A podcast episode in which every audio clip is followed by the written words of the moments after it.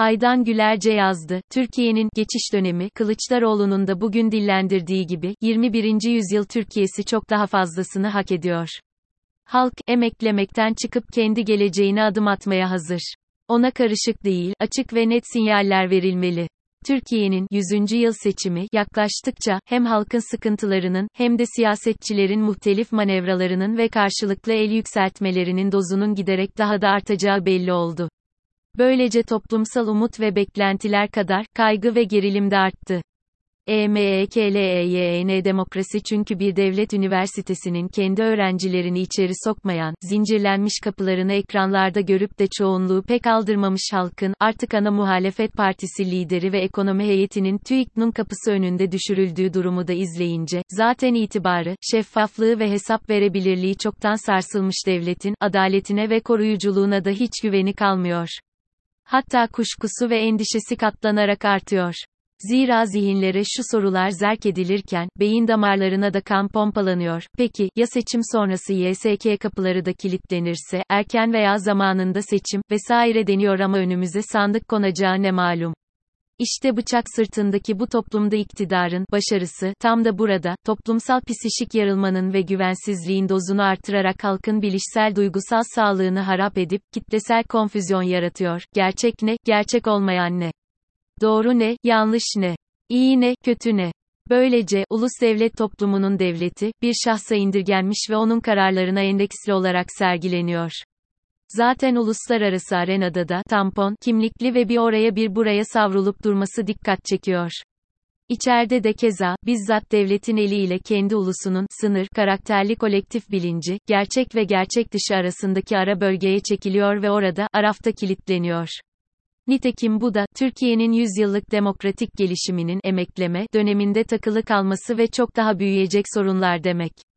Muhalefet ve analistler, iktidarın çökmüş ekonomik ve toplumsal sorunlar ile baş ediş veya etmeyiş biçimini irrasyonel bulmayı ve yanlışta ısrar şeklinde yorumlamayı sürdürüyorlar.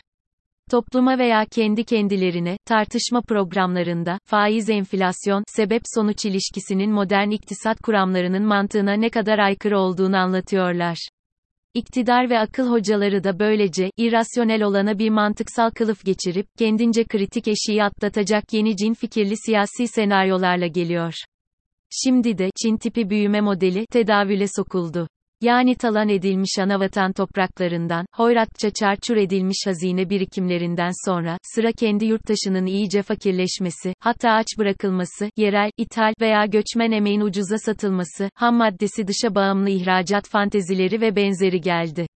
Neresinden tutulsa sorunlu. O bakımdan da, hiç tutulmamalı bile. Zira tek işlevi, modelin ne olduğunda veya içeriğinin Türkiye'nin koşullarına ve çıkarlarına uygunsuzluğunda değil, yeni süper güçlü adında. Faiz enflasyon ikilisinde olduğu gibi, şimdi sıra seküler batı biliminin veya demokratik entelektüel kapitalin ve neo-liberal ekonomik serbest pazar mantığının bilinen sebep-sonuç klişelerini yumurta tavuk gibi sarmallara sokmakta. İç siyasi pazara ve one minute tarzı emperyalist batıya kafa tutan, yerli ve milli, büyüme hayalini satmakta.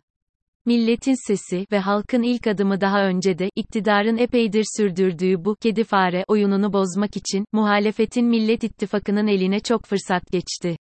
Özellikle de son zamanlardaki, helalleşme, yüzleşerek uzlaşma çağrısı ile toplumda umutlar yeşerdi. Bu ve başka muhalefetin gündem belirlediği tartışmalar henüz başladı. Zira halkın arzuladığı, iktidar değişikliği değil sadece. Ona çoktan hazır. Fakat bugün düzenlenen Milletin Sesi mitingine Millet İttifakı ortakları katılmadığı gibi yurttaşa uzatılan mikrofonda sembolik kaldı. Başka bir deyişle, bu ilk mitingin tüm göstergelerine topluca bakıldığında adının çağrıştırdığı beklentiyi iki türlü de karşıladığı söylenemez.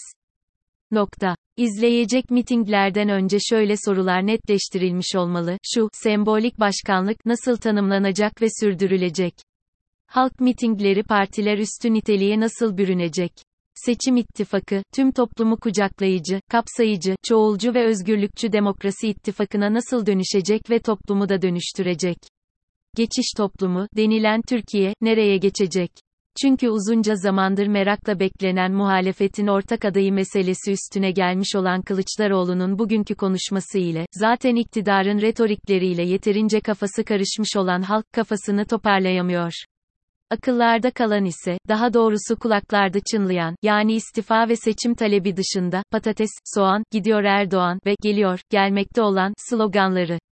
Kılıçdaroğlu, CHP lideri olmanın da ötesinde, toplumu kucaklayıcı ve demokratik gelişimini kolaylaştırıcı bir rol oynamak istiyorsa ki mevcut ve görünen koşullarda buna en uygun ve gerekli isim olduğunu da kaç zamandır yazmaktayım mutlaka ve kesinlikle, CB adaylığı, demek olmayan bu, yeni ve sıra dışı, tip liderlik rolünü çok iyi benimsemeli ve içine sindirmeli klasik seçim mitinglerinin, propaganda söylemlerinin ve iletişim danışmanlarının yerleştirme simgelerinin ötesine geçebilmeli.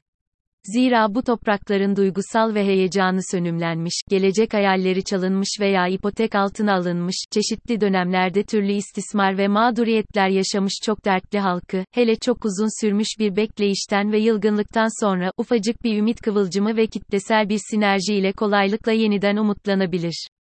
Bir kısmı bu müziğe, bir kısmı şu müziğe kalkıp hemen oynayabilir. Nitekim birazdan Siirt mitingi başlayacak. Başka bir kısmı da somurtup, oturduğu yerde homurdanabilir. Fakat Kılıçdaroğlu'nun da bugün dillendirdiği gibi, 21. yüzyıl Türkiye'si çok daha fazlasını hak ediyor. Halk, emeklemekten çıkıp kendi geleceğine adım atmaya hazır.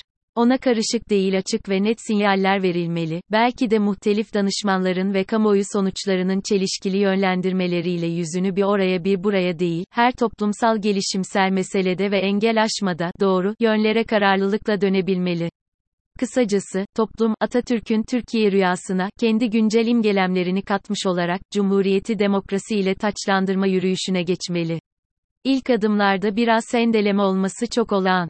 Kesinlikle umutsuzluğa kapılmamalı. Türkiye, temsili demokrasi oyununun sembolik siyasi oyuncaklarını artık arkasında bırakıp, yeni siyasi ve toplumsal gelişimsel dönemini başlatmalı. Çünkü bu kez, dışarıdan herhangi bir tehdide, dayatmaya veya motivasyona gereksinim duyarak değil, kendi arzuladığı için, bilinçlenerek ve özgür istenciyle kendi ayakları üzerinde durabilmeli.